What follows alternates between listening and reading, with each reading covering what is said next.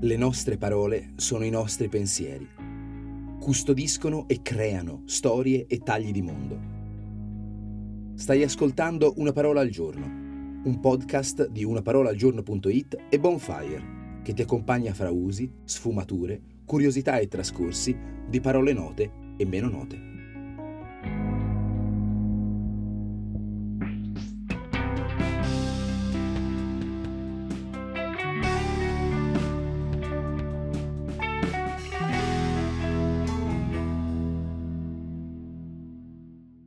Another day is here, and you're ready for it. What to wear? Check. Breakfast, lunch, and dinner? Check.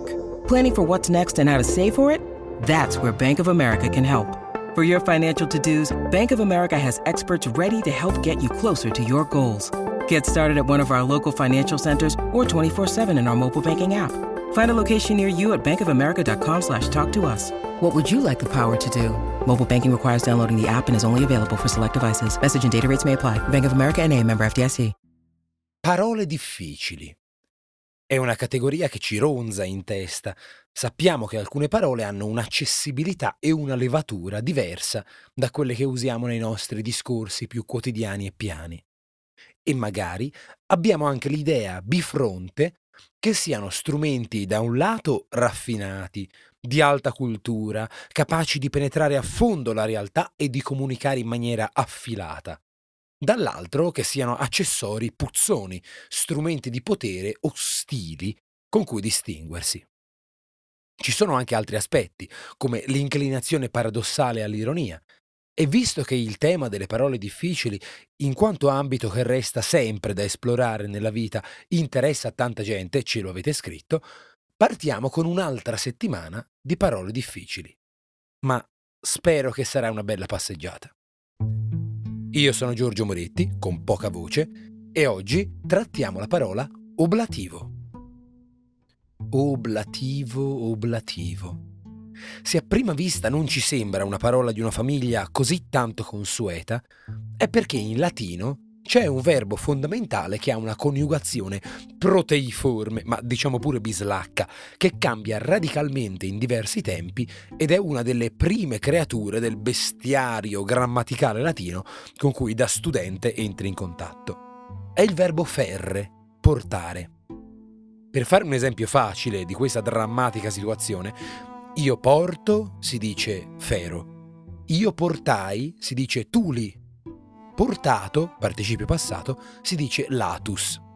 Il cosiddetto paradigma di Fero, la panoramica sulla sua coniugazione è Fero, fers, tuli, latum, ferre. Ma perché sto dicendo questo? Oblativo può non dirci nulla di primo acchito, ma il verbo offrire invece è comunissimo ed è suo fratello. Derivano entrambi dal verbo offerre, composto di questo strano verbo fero, e che quindi al participio passato offerto fa oblatus. L'oblativus nasce da questo oblatus, dandoci modo di comunicare un carattere molto marcato. Tradizionalmente non solo ciò che è offerto, ma ciò che è offerto spontaneamente. Una specificazione importante. L'offrire è sempre gratuito, ma questo non vale a renderlo libero. Chi un regalo prende, la sua libertà vende, diceva mia nonna Ines. L'offrire è spesso determinato e vincolato da un complicatissimo sistema di pesi e contrappesi con cui si tenta di tenersi in pari rispetto a obblighi sociali, opportunità, sdebitamenti, ruoli, attese, tutt'altro che spontaneo. L'oblativo sforbicia tutti questi vincoli. È un carattere di altruismo totale e disinteressato, colto in particolare nel lessico della psicologia. Non calcola niente in cambio, né è mosso da un senso del dovere, è alieno da contropartite. Rappresenta un alto livello di sviluppo affettivo, in cui un'esigenza altrui viene privilegiata. Può essere oblativo l'amore verso figli e figlie, come anche verso un animale. Oblativa la donazione di sangue, il soccorso che diamo a una persona che si sente male. È oblativa la persona che dedica tanto del suo tempo al volontariato. Certo è una parola che si fa notare, che nel discorso spicca e che può anche essere ostica. Ci sono anche altri modi per significarla. Perifrasi del tenore di senza aspettarsi niente in cambio, o magari ricorrendo proprio all'altruista e al disinteressato, ma sono tutte figure un po' differenti. Il senza aspettarsi niente in cambio e simili sono espressioni didascaliche, molto calate nella situazione specifica, e non è detto abbiano il respiro per astrarre un carattere umano di questa caratura. L'altruista dà un'immagine generica.